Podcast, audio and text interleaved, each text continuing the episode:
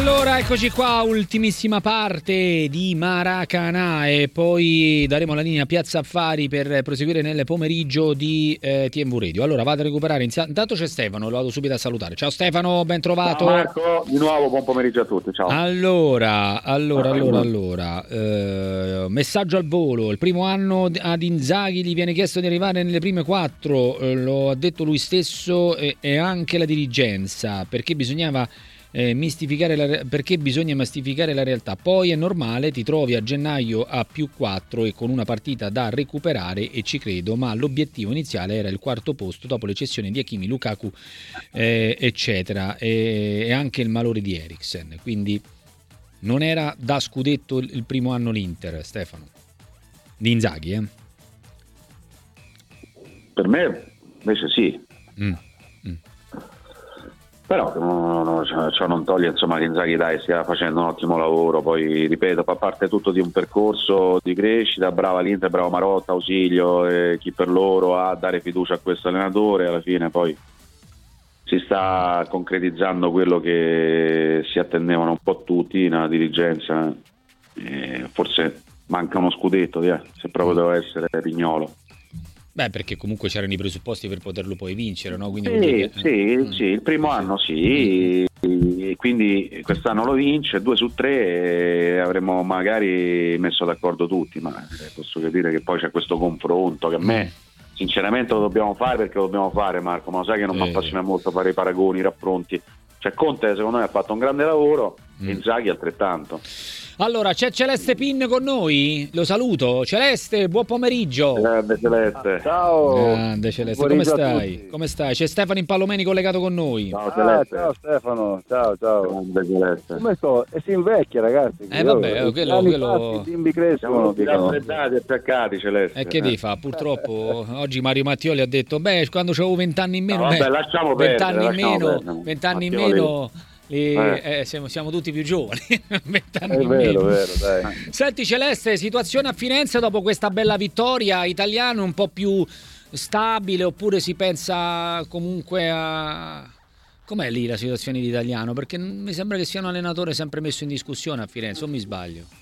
Ma sai, eh, Firenze è una città in discussione, no? lo dice la storia, dai neri e bianchi, questi ghibellini, eh certo. i bastian contrari, ma qui è, io sono un veneto adottivo di Firenze, 42 anni che vivo qua, però lo spirito del fiorentino è quello diciamo, di creare anche qualcosa che magari non, non c'è, non esiste, ma il bello è discutere questo è il bello di questa città. Ma senti un po', ti faccio una domanda. Ti faccio una domanda secca perché ho letto, però prima do il buon pomeriggio anche eh, ad Alessandro Mossini. Ciao Alessandro, ben trovato. Ciao, ciao, buon pomeriggio. Eh, con noi ci sono Celeste Pin e anche Stefano Impalomeni. Senti Celeste, ieri leggevo, così la rivolgo anche a Stefano questa domanda e anche a Alessandro, ne parliamo un attimo. Ieri leggevo un editoriale, se non erro, di di un amico che conosciamo tutti, che è Luca Calamai. Conoscite Luca Calamai, no? Certo, come no? che lo salutiamo. No? grande Luca che ha una, ha una, rubrica qui con noi lunedì. Grande Luca, sì. No, Luca. però lui ha detto, dopo la partita, insomma, a Fiorentina Lazio non cambierei mai italiano con Sarri. Un'idea di Luca? Eh. Eh, che dire, però è difficile. Io questi paragoni li reggo mai volentieri avendo giocato a calcio e Luca non me ne voglia perché è un bravissimo giornalista e, e ha idee e concetti su, sul calcio, però non, non, si può secondo me eh, ecco, paragonare un allenatore rispetto a un altro anche perché eh, ogni allenatore ha una storia a sé. Un allenatore fa bene un certo ambiente, un altro fallisce. Perché succede questo? Perché? Perché prima di tutto io da giocatore come Stefano che abbiamo vissuto uno spogliatoio, un allenatore deve essere carismatico all'interno di uno spogliatoio, perché io ho avuto Ericsson, che è stato un grande allenatore, l'ho avuto per due anni, con lui ho giocato poco, ma lui mi convinceva che ero utile anche quando non giocavo. E quindi mi trasmetteva, perché io ero uno dei più anziani nello spogliatoio, e questo, quello che lui mi, mi, mi, mi diceva, mi coinvolgeva, mi bastava anche per stare in panchina e delle mm. volte dicevo vabbè la prossima domenica sei pronto come ti faccio giocare e mi faceva giocare quindi la psicologia oggi più che mai di un allenatore noi al tempo si era 16 18 oggi sono 30 mm.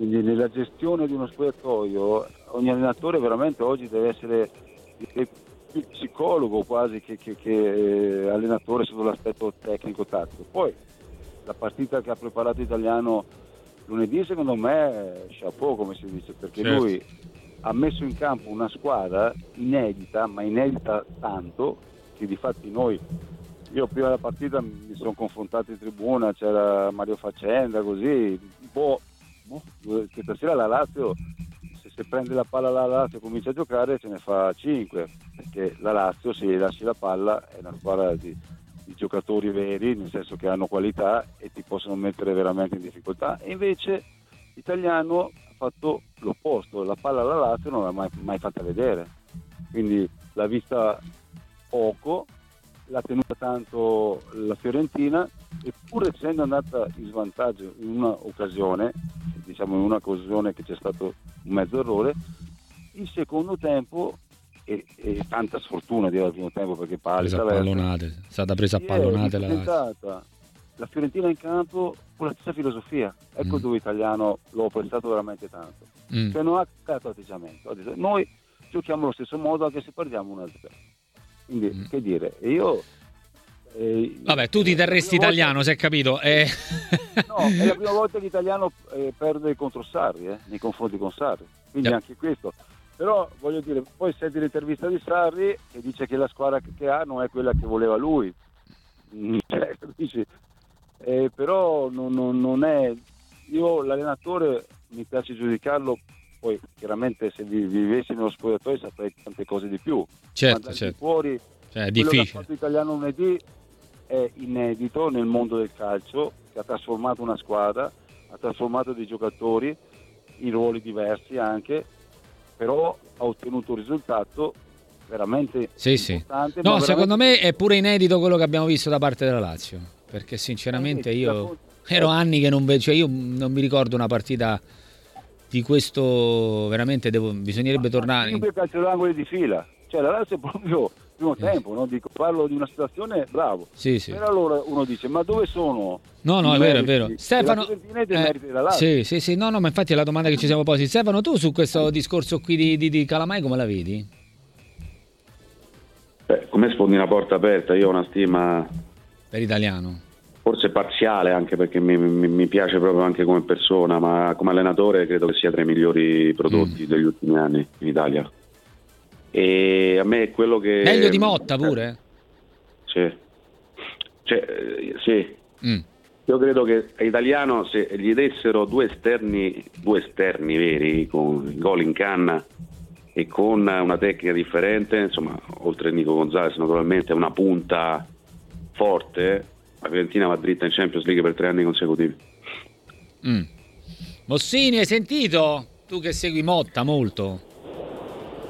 Ah, intanto spero che mi sentiate bene voi perché sì, do... per Sassuolo Napoli sono sotto un muro d'acqua in A1. Quindi... Eh, ti sento, ti sento, che se c'è dell'acqua che ti accompagna. No, beh, è chiaro che ecco, se uno deve fare un paragone eh, italiano in questo momento ha l'esperienza nel doppio impegno maturata già l'anno scorso e quest'anno il Motta probabilmente potrebbe avere l'anno prossimo. Ecco, questo è un vantaggio che ha e magari che anche l'anno scorso gli inizi di italiano campionato non furono lì proprio per la gestione del impegno. Poi sono d'accordo che la Fiorentina sì, con un paio di esterni di grande valore in più, visto che il gioco si, diciamo, si, si, si dibatte soprattutto lì, potrebbe fare ancora meglio. Questo sono abbastanza convinto anch'io.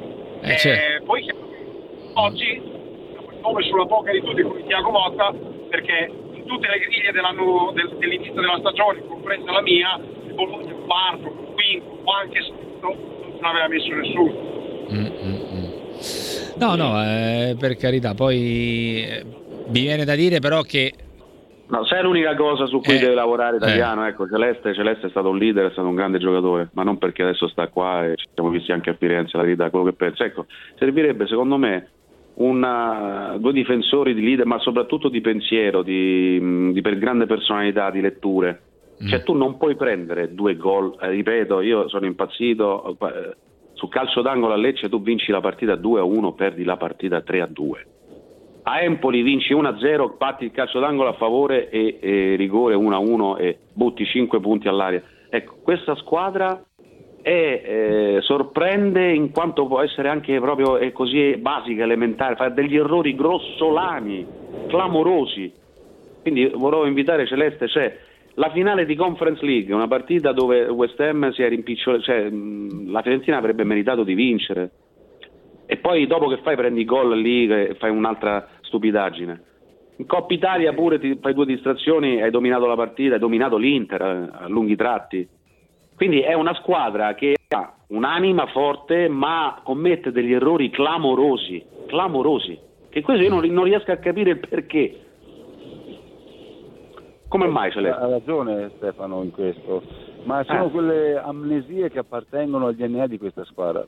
Sicuramente a questa squadra manca il leader, quel giocatore carismatico in campo, quello per dire io ho giocato con Dunga, con Carlos, se qualcuno sì. si addormentava lo svegliava, ma lo svegliava anche a schiaffi, mi segui? Cioè, teneva sempre tutti diciamo, nel pensiero della partita, nella lettura di certe situazioni, nel, nel, nel momento del pericolo deve tirare sulle antenne. E questa squadra, secondo me, questo giocatore non, non l'ho visto nel, diciamo, in questi tre anni di italiano e quindi sicuramente, però diciamo che poi eh, sbagliare umano, perseverare è, è diabolico e, e, quindi quello dicevo Stefano. Però scusami Celeste, tu sei stato un grande calciatore a Lecce, tu batti un calcio d'angolo a 90 e 40 secondi.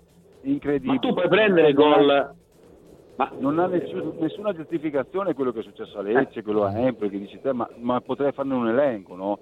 Però ecco dove, dove io penso in questo, il mio pensiero che la Fiorentina la vedo sempre, è che veramente in questa squadra manchi quello che, sai, sai, ci sono momenti della partita che tu magari vinci, ti senti appagato, quelli, ecco, quello che percepisca il pericolo. Io questo giocatore non, non, italiano non, non, non, l'ho visto e magari ecco, mi posso sbagliare anch'io, però porterebbe sicuramente tanti punti in più e situazioni che non si possono diciamo, eh, ripetere poi con, con, squadre come Lecce, l'Empoli, perché se tu fai la somma di quanti punti, soprattutto con le piccole squadre hai buttato via, Sassuolo, ce n'è, sono tanti veramente, tanti. E, e la classifica è sempre una buona classifica, Mm. ma recuperando qualcosa con le piccole oggi sarebbe un'ottima classifica. Allora, pr- voglio un attimo andare da Mossini prima di salutarlo. Eh, um, mi sente? Che vedo che sta sotto una pioggia incredibile.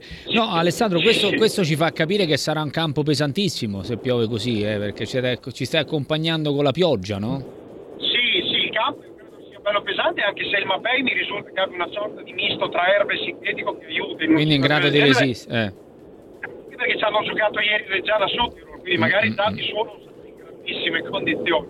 Però sì, il meteo per adesso è di pioggia battente. Ecco. Senti Alessandro, al volo proprio, ma qualora dovesse partire Motta, il Bologna ha un piano B già? Ah, bellissima domanda, quello che stiamo cercando di capire da, da settimane. Nel, intanto è un tecnico di scadenza di contratto, questo comunque fa tutta la differenza del mondo. Sì. Eh, è chiaro che il Bologna ha qualche profilo a, a, diciamo intorno, ha cominciato a guardarsi perché non sa. Poi io credo che Polo su cosa farà Motta lo possa avere anche il finale della stagione.